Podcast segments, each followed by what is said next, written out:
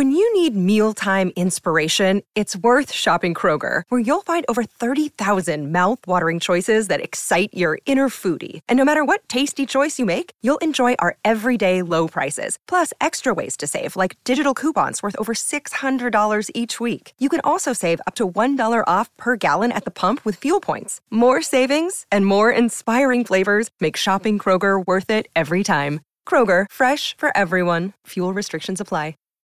Save big on brunch for mom, all in the Kroger app.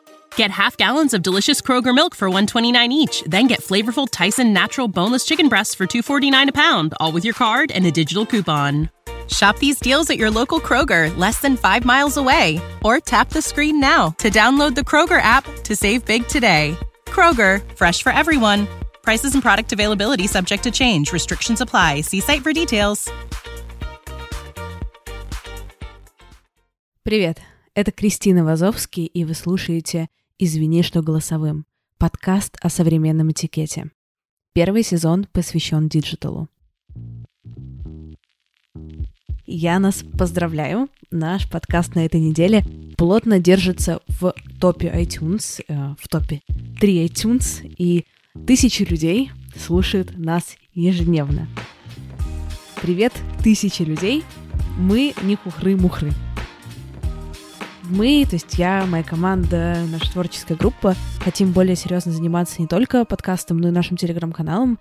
И если вы хотите нам помочь, ваша помощь нам очень нужна, вступайте в нашу творческую группу и давайте делать классные штуки вместе. Информация, что это такое и как туда присоединиться, будет в описании профиля.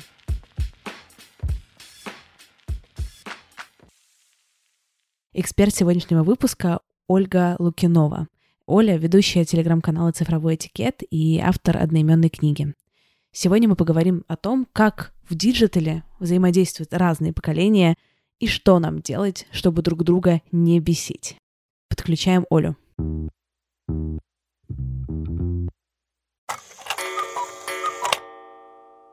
Оля, привет! Привет, привет. Смотри, я сегодня с тобой хотела поговорить о диджитал-этикете в разрезе разных поколений, которым в этом диджитале тусят. Да, это очень актуальная тема, потому что каждый раз, когда я начинаю рассуждать про цифровой этикет, то оказывается, что все по-разному его воспринимают, у всех свои какие-то представления о прекрасном, и цифровой этикет у разных поколений очень сильно отличается, может быть, даже сильнее, чем в разных культурах, в разных странах. Блин, это очень интересно. А давай проведем условно перепись интернета, какие вообще поколения существуют и на какие категории, ну, не то что принято делить, но на какие категории ты бы разделила пользователей? Мне очень нравится такое деление, которое предложил американский социолог Брэнский. Он говорит, что можно разделить все поколения на два вида. Поколение цифровых аборигенов и поколение цифровых мигрантов. Цифровые аборигены — это люди, которые родились в интернете, и они, соответственно, чувствуют себя как рыба в воде. Это люди, которые родились после цифровой революции, условно говоря, там, после девяностых годов. Они прекрасно владеют технологиями, они им доверяют, они в интернет не выходят, они в нем живут. И есть цифровые мигранты. Это люди, которым пришлось осваивать цифровой язык, которым пришлось прийти в интернет позже, а начинали учиться общаться они еще в мире реальном, не цифровом. И поэтому все нормы цифрового общения им приходится осваивать, им учиться, и они могут не чувствовать себя так же уверенно, как чувствуют себя молодые люди. Вот такое деление, мне кажется, оно достаточно справедливым, потому что делить по возрастам, если жестко, там, типа двадцать пять, тридцать пять или еще сколько-то, мне кажется, это не так продуктивно. У меня сразу к тебе два вопроса. Во-первых, ты себя относишь или чувствуешь э, к цифровым мигрантам или к цифровым аборигенам, или, возможно, к мигрантам, которые выучили этот, например, язык в совершенстве. Мне интересно, какое у тебя самоощущение? Странное самоощущение, потому что я все время считала себя цифровым аборигеном. Мне казалось, что ну вот я уже в подростковом возрасте вполне активно использовала компьютер, интернет и все такое. Но на самом деле, когда возникают новые площадки типа ТикТока, то я чувствую себя там совершенно каким-то инопланетянином, я не понимаю, как это все работает, я не понимаю, что я там должна делать. Более того, площадка такая, как Twitter, старая площадка, но которым я никогда не пользовалась, и сейчас я выхожу в Twitter, я понимаю, что я не чувствую норм, я не чувствую этикета Твиттера, я не чувствую, как я должна себя вести, поэтому здесь такое разделение, оно достаточно условное, и если вы не пользовались какой-то площадкой, то вы там вполне себе можете быть таким инопланетянином. Ты вот вначале, когда объясняла, ты сказала очень классную вещь про то, что есть поколение, которое училось общаться, ну, условно говоря, в реальной жизни одним способом, и есть поколение, ну, опять же, мы не четко делим, а как некоторые, да, некоторая группа, которая родилась с интернетом, и у них общение формировалось по-другому.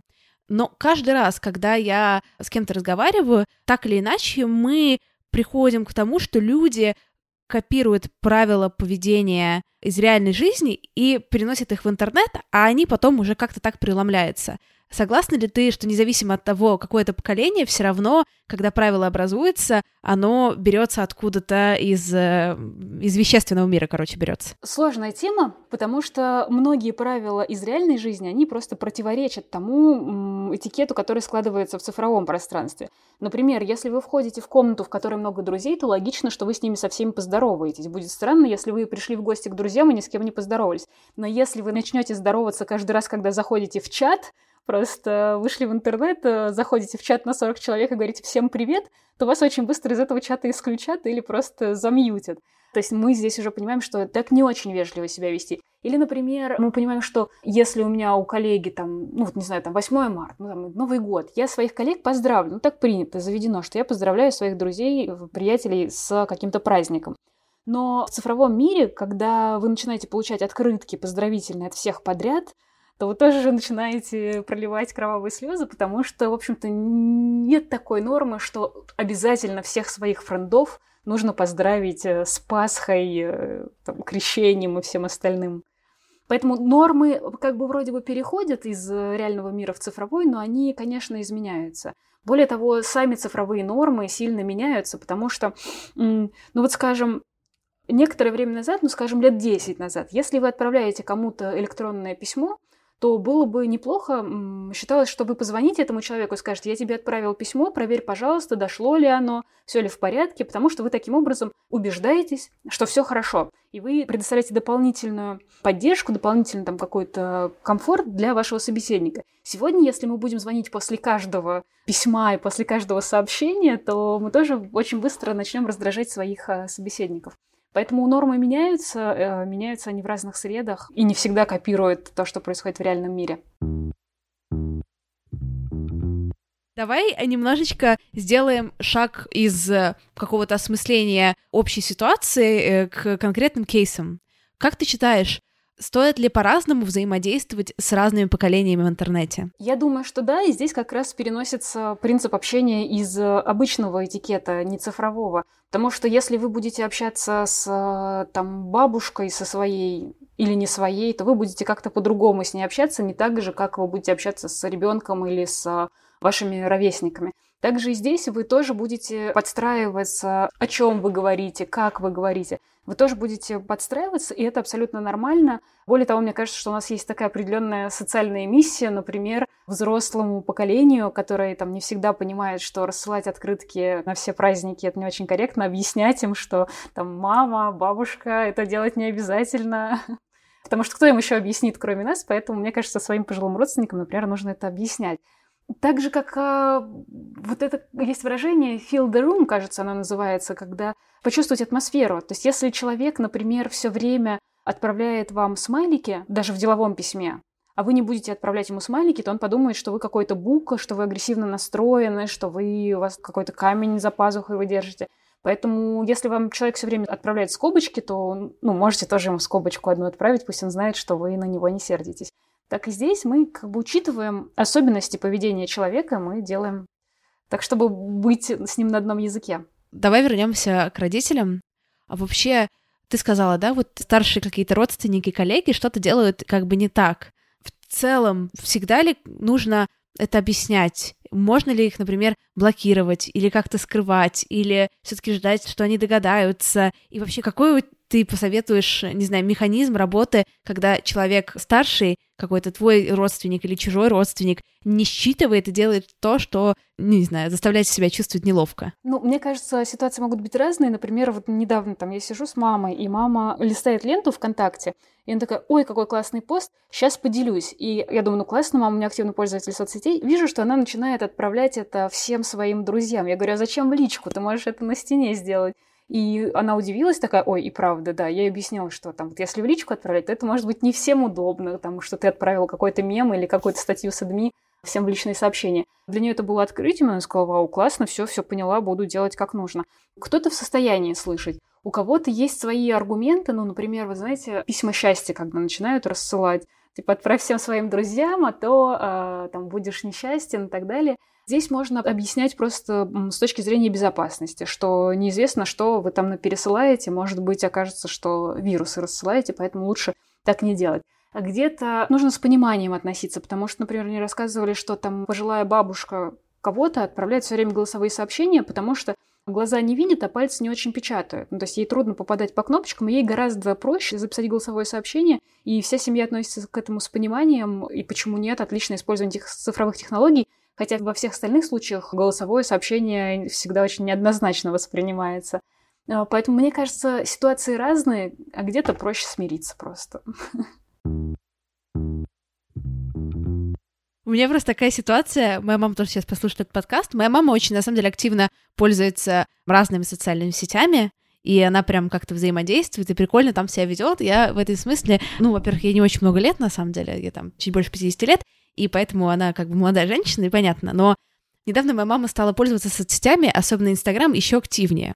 И я, как некоторый такой публичный человек, я провожу там иногда в сторис опросы. И у меня есть еще один подкаст про секс, и я провожу в сторис опросы про секс. Например, там, сколько раз вы мастурбируете в неделю, или изменяли ли вы.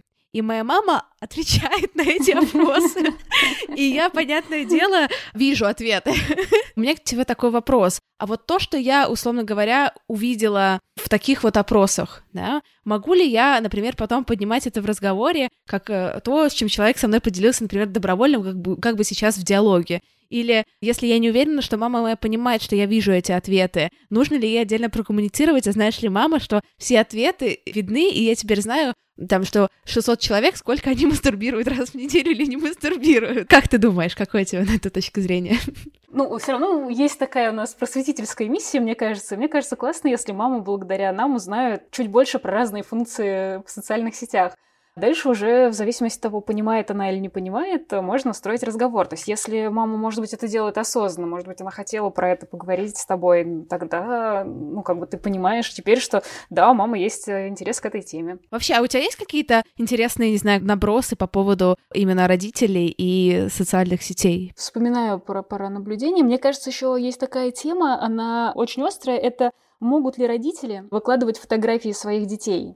И до какого возраста они могут это делать без разрешения, и могут ли они вообще это делать без разрешения. Я помню, что когда я проводила опрос на эту тему, то мнения прям разделились вот строго пополам, потому что кто-то говорит, конечно, я могу, я же, это мой ребенок, я ему ничего плохого не желаю, я, конечно, выложу только самые прекрасные фотографии. Кто-то, наоборот, занимает позицию, что ребенок — это отдельный человек, и когда он сможет самостоятельно решать, хочет он что-то выкладывать или нет, тогда он пусть это и делает. И мне кажется, что это вот достаточно больная тема как раз такого межпоколенческого взаимодействия, потому что сейчас мы чувствуем себя такими аборигенами, мы чувствуем, что мы отлично владеем этой цифровой средой, но вот вопрос, что будет там через пятнадцать-двадцать лет, когда маленькие дети наши вырастут и посмотрят на свою цифровую личность, которую мы им создавали, и скажут, ну, мама вообще просто, она меня позорила на весь мир. И поэтому это такая острая тема, я не знаю тоже, как правильно сейчас.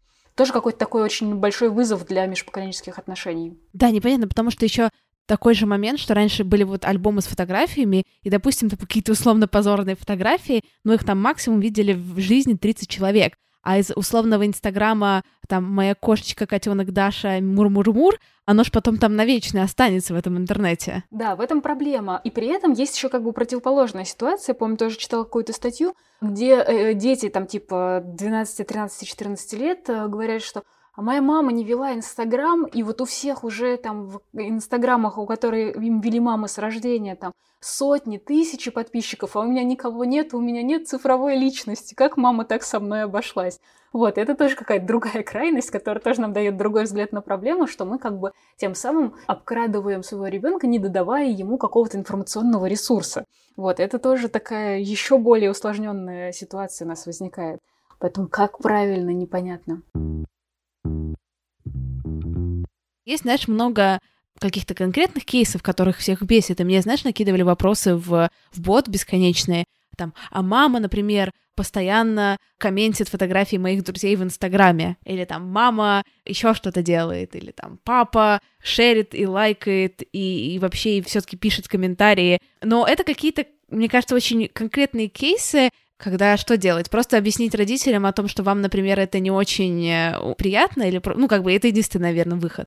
Или просто забить, если они не готовы к такому разговору? Мне кажется, можно объяснить, что, например, можно такие сообщения писать в личку. Например, что тогда я точно увижу твое сообщение, а в потоке комментариев могу не заметить. Ты же хочешь, чтобы я заметил твой комментарий? Можно так, например, рассуждать. Можно просто объяснить, в чем разница как раз между личными сообщениями и комментариями. У меня была знакомая, которая рассказывала, что у нее там появился какой-то молодой человек, у них там только-только все завязывалось, и мама выяснила, как его зовут, фамилия, имя, и она нашла в Одноклассниках, она нашла его папу, папу этого мальчика, и ходила у него там по странице, изучала. Эта девушка говорит: мама, ну как так, ты же, ну это же, он же все видит, кто ко мне заходил. Говорит, ну ничего страшного, я же заходила с аккаунта папы, типа я не палилась. Ну и там просто была какая-то неловкая ситуация, потому что вот э, там мама не знала, что в Одноклассниках можно увидеть всех, кто заходил к тебе на страницу. Мне кажется, что здесь для мам будет полезно узнать, ну вот эту вот технологическую особенность платформы, и просто раз за разом объяснять, как что работает. Вот мы сейчас учим родителей как-то вот нашим каким-то правилам.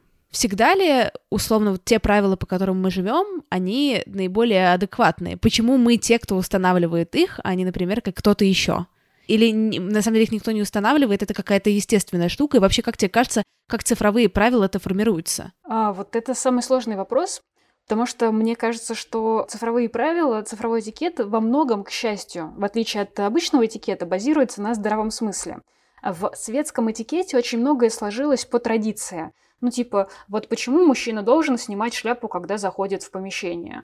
И мы понимаем, что это потому, что рыцарь, когда заходил там, значит, к кому-то, поднимался за брало, тем самым демонстрировал, что я пришел с мирными намерениями, я не планирую воевать. И вот так сложилось, что теперь, спустя века, мужчина должен снимать шляпу. Это какая-то традиция, и мы, если мы не знаем всей этой предыстории, нам очень трудно сообразить, что надо снять шляпу.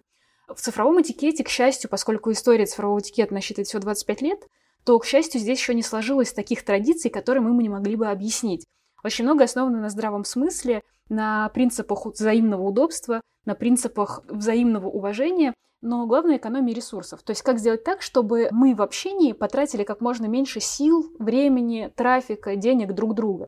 Поэтому очень часто, ну вот когда мы говорим, что там наши родители в чем-то неправы, мне кажется, что они просто не всегда считывают, что, например, поток коммуникации в цифровом мире очень большой, и вот этот принцип экономии ресурса и принцип взаимного удобства, он очень важен. Для них важнее бывает там сам факт контакта, что я отправил тебе там десять сообщений лесенкой, или что я отправил тебе тридцать четыре смайла, или что я переслал тебе письмо счастья. Для них важен факт общения. А то, что нужно при этом экономить взаимные ресурсы, для них не так важно, и поэтому здесь мы как проводники, что ли, вот нового типа коммуникации, быстрого, эффективного, там, подвижного такого, мы и формируем не то чтобы эти правила, но скорее рекомендации, как можно эффективно и тактично вести общение в интернете. Скажи, пожалуйста, с какими чаще всего жалобами на поколенческую разницу тебе пишут твои читатели канала твоего? Первое — это то, что связано с социальными сетями. Это когда взрослые люди не всегда могут разграничить личное пространство и публичное пространство. И, например, они выкладывают сто тридцать четыре фотографии одинаковые своей кошечки, потому что им показалось, что ну, это прикольно. Или когда они хотят поделиться своей радостью и выкладывают это на вашей странице. Просто заходят и говорят: посмотри, сколько я грибов насобирал этим летом. Или когда они заходят к вам на страницу и начинают оставлять какие-то комментарии, которые тоже уместнее было бы написать в личных сообщениях: что же ты мне не звонишь, совсем забыл своих старых родственников и все такое. То есть вот это неумение разграничить, где личное пространство, а где публичное, это вот одна из проблем, мне кажется, основных. Вторая проблема связана с мессенджерами, потому что не всегда люди знакомы с функциями мессенджеров. Там, например, могут создать групповой чат, или они не понимают, что если в групповом чате отправить смайлик, то все участники с чата получат уведомление о том, что кто-то отправил смайлик. И вот это вот вторая самая частая жалоба. Мне кажется, что вот они такие две самые большие. Как тебе кажется, условно через там, двадцать лет, тридцать лет у нас будут такие же ровно проблемы с нашими детьми по поводу того, что мы не врубаем вообще, как себя вести в интернете или в каком-то альтернативном пространстве, если это будет не интернет уже? Мне кажется, да, что мы попадем в позицию цифровых пенсионеров, и мы будем говорить им, что нужно там как-то эффективно и тактично коммуницировать, а они нам скажут, что нет, сегодня совершенно другие ценности, и нам придется прислушиваться к этим ценностям, если мы, конечно, не сохраним за собой какое-то такое право вещать с трибуны, но я надеюсь, что мы не сохраним, я надеюсь, что молодые и те, кто хорошо чувствует ситуацию общения, что они будут подсказывать нам, как себя корректно и тактично вести в интернете. У тебя есть понимание, куда это будет двигаться? Вот ты сказала про тактичность, интересно, да, что сейчас вот все помешаны на тактичности и эффективности, что это, возможно, куда-то будет уходить, а еще что-то ты чувствуешь или пока слишком рано об этом говорить? Пока рано об этом говорить, но вот, например, у меня много студентов, им в среднем по двадцать лет. И пока что я вижу, что они как раз для них почему-то там эффективность общения, например, еще не является ценностью. Может быть, потому что поток общения пока что деловых задач не очень большой, и они, например, могут позволить себе отправлять письма без темы. Когда у тебя писем очень много, то ты уже сам понимаешь, что невозможно писать письма без темы. Ты потом сам ничего в своем почтовом ящике не найдешь. Но они пока что могут себе это позволить. Они могут позволить себе отправить мне домашние задания, если я задаю презентацию подготовить, которая будет называться «презентация файл». Я скачиваю их домашние задания, а у меня там двадцать файлов, и все называются «презентация». Вот, то есть они еще не понимают, что там эти файлы им нужно самим как минимум хранить там на своем компьютере и потом как-то опознать среди сотен презентаций именно ту презентацию, которую они готовили под конкретную задачу. И у них пока что как будто бы э, вот там этих ценностей, эффективности там еще не сформировано. Мне кажется, что вполне вероятно, из-за того, что сейчас такая идет всеобщая цифровизация и э, увеличение количества наших контактов, мне кажется, что, возможно, тренд пойдет в обратную сторону, на сокращение количества контактов. И не исключаю, что, например, через двадцать лет будет совершенно нетактично писать человеку или добавлять его в друзья, или что-то комментировать, если он вас сам специально об этом не попросил, вам специально не дал для этого разрешения. То есть не исключаю, что будет такой тренд на обособление, индивидуализацию, такое выстраивание очень больших, толстых границ, непроницаемых между разными людьми. В противовес тому тренду, который сейчас э, идет, что открытости, я рассказываю, что я съела на завтрак, как я заправила постель, я рассказываю, как я там спала, ела, все что угодно, как делают часто блогеры. Мне кажется, что будет противоположный тренд на ценность частной жизни. А как тогда рекламу-то продавать и блогерам, если будет ценность частной жизни? Да, это вопрос. Возможно, коммерческая такая история здесь не позволит окончательно в частной жизни взять верх, но, возможно, останутся, просто будет больше эта пропасть между блогерами, которые хотят всю свою жизнь на показ, и людьми, которые перестанут стремиться к хоть какому-то увеличению количества подписчиков и зрителей в своей спальне.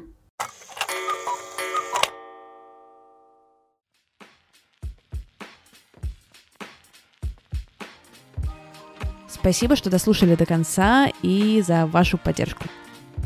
Я влюблена в этот подкаст и надеюсь, что вы тоже. Пожалуйста, не забывайте ставить оценки и отзывы в подкаст-приложениях, потому что это одна из самых важных вещей для роста подкаста. И не забывайте рассказывать о подкасте друзьям, знакомым, коллегам и родственникам, и тогда пятиминутных войсов и отметок на стрёмных фотках станет меньше.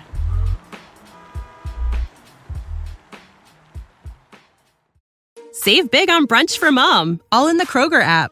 Get half gallons of delicious Kroger milk for one dollar and twenty-nine cents each. Then get flavorful Tyson natural boneless chicken breasts for two dollars and forty-nine cents a pound, all with your card and a digital coupon. Shop these deals at your local Kroger, less than five miles away. Or tap the screen now to download the Kroger app to save big today. Kroger, fresh for everyone.